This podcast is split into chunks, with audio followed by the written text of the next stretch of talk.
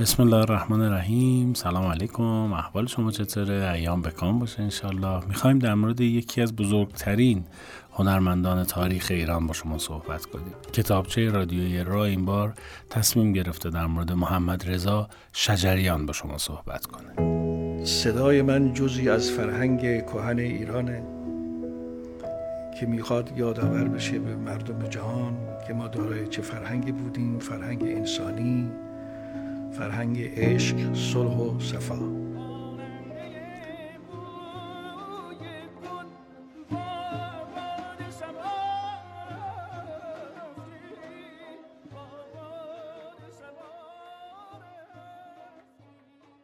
این انتخاب دوستان من بود در کتابچه رادیوی راه، ولی الان میخوایم یکی از آوازهای استاد شجریان رو به انتخاب سایه براتون پخش کنیم. خیلی بامزه است دیگه. تصور کنید شجریان وقتی که اجرا میکرده همه میمدن گفتن واو استاد چه کرد، اوف چقدر اونجا رو خوب خوند، اینجاشو چیکار کرد. ولی مثلا لطفی که انقدر شیفته نبوده که میمده بیرون میگفت محمد رضا چرا اینجا رو اینجوری خوندی؟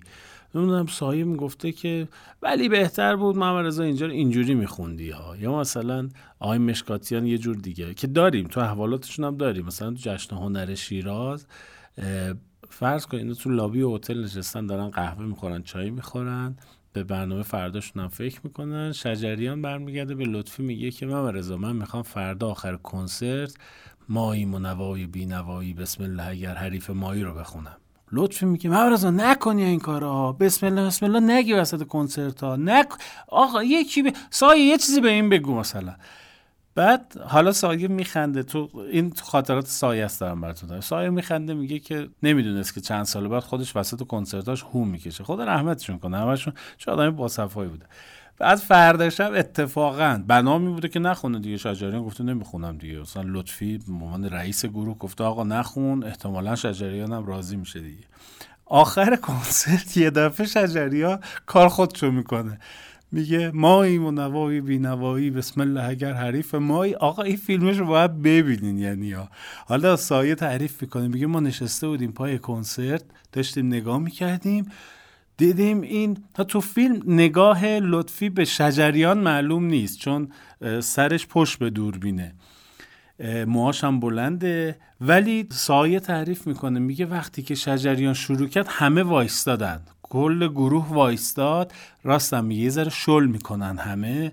شجریان شروع میکنه خوندنش رو ادامه میده.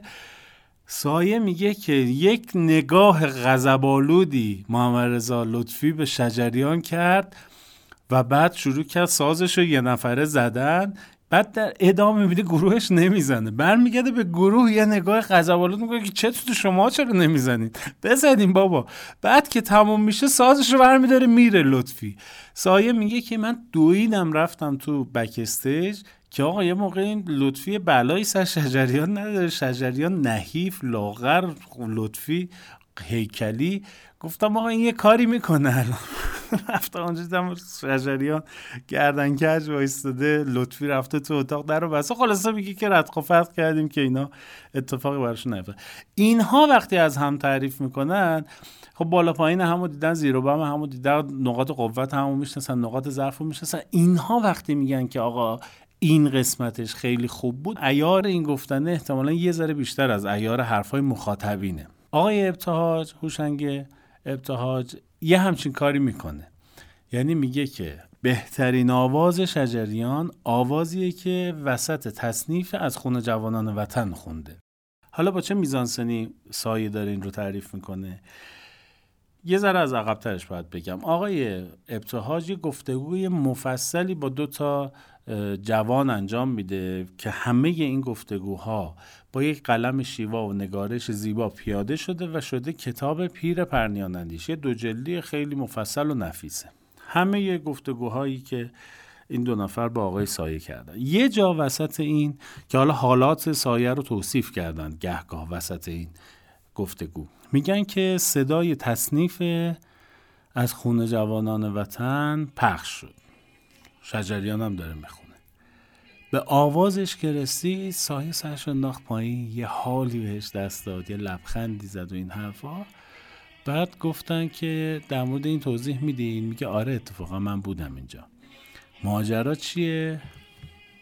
شجریان قبل از کنسرت اومده به سایه گفته که آقا من میخوام اون شعر فریاد از این نرگس مستی که تو داری، داد از دل بیگانه پرستی که تو داری رو آواز کنم. این شعر اونطوری که ما جستجو کردیم مربوط به آقای محمد کسکنی سبزواریه. سایه مثل این که از این شعر خوشش نمیاد، حداقل میگه اینجا جاش نیست این شعر رو بخونه. بعدن آقای شجریان آواز میکنه. سایه میره پیش فریدون و مشیری میگه فریدون روی این وزن یه شعر پیشنهاد بده که وسط تصنیف عارف قزوینی محمد رضا بخونتش.